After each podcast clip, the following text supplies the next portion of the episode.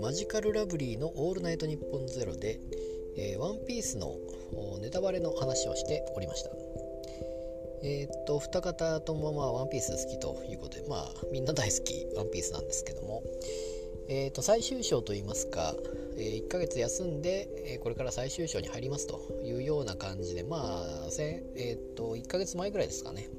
そういう話をして、ワンピースの予想みたいな感じをした、ような気もしますけれども、で今回はですね、野田さんがいろんな考察を見ていて、で自分なりにおそらくこれだろうというようなことを言っておりまして、で結局これコナンの話もしましたけども、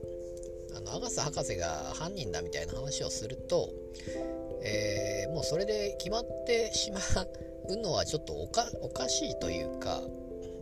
びっくり感がないわけですよね。驚きがないまま終わってしまうので、それはやめようではないかと、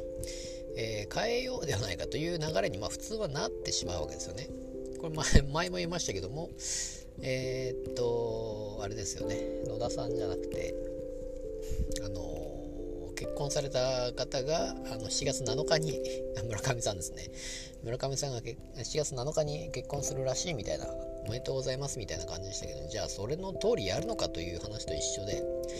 じゃあ犯人がみんながこれだみたいなのを言ってて、それ通りやるのかどうかって話になってしまうので、野田さんの結局考察もそういうあんまり言いたくないということですけども、ただこれはもう決まってるだろうと、ネタバレというよりも結局ワンピースはやっぱ長いので、謎がやっぱり多いわけですよ。多いと言っても私は途中見てないとこが多分多かったと思うので、多かったかどうかも分かんないんですけども、ちょろちょろ見てないところが多分あるんですよ。なので何が謎なのかがちょっとあまり分かってないんですよね。とりあえず最後のワンピースとは何なのかというようなのはとりあえずは謎だろうとは思いますし、あと多分伏線みたいのが多分いっぱいあるんでしょうし、例えばその兵器、世界を滅ぼす兵器は何なのかみたいな話は確か、いろいろあったような気もしますし、で、ジョイボーイっていうのが、野田さんが言うにはそういうワンピースというか最後のそれはそういう感じじゃないのかみたいなこと言ってましたけど、ジョイボーイ自体がちょっと私はあまり分からなくてですね、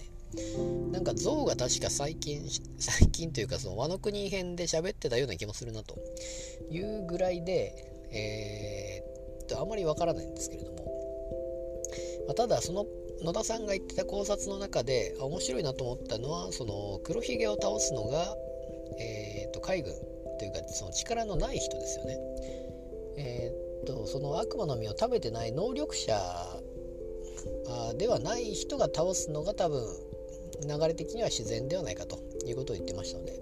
あれはなかなか面白いなと思っておりまして、ワンピース結局すぐ終わるような感じでは多分ないでしょうけれども、やっぱり面白いなと思いますので、今後も見ていきたいなと思っております。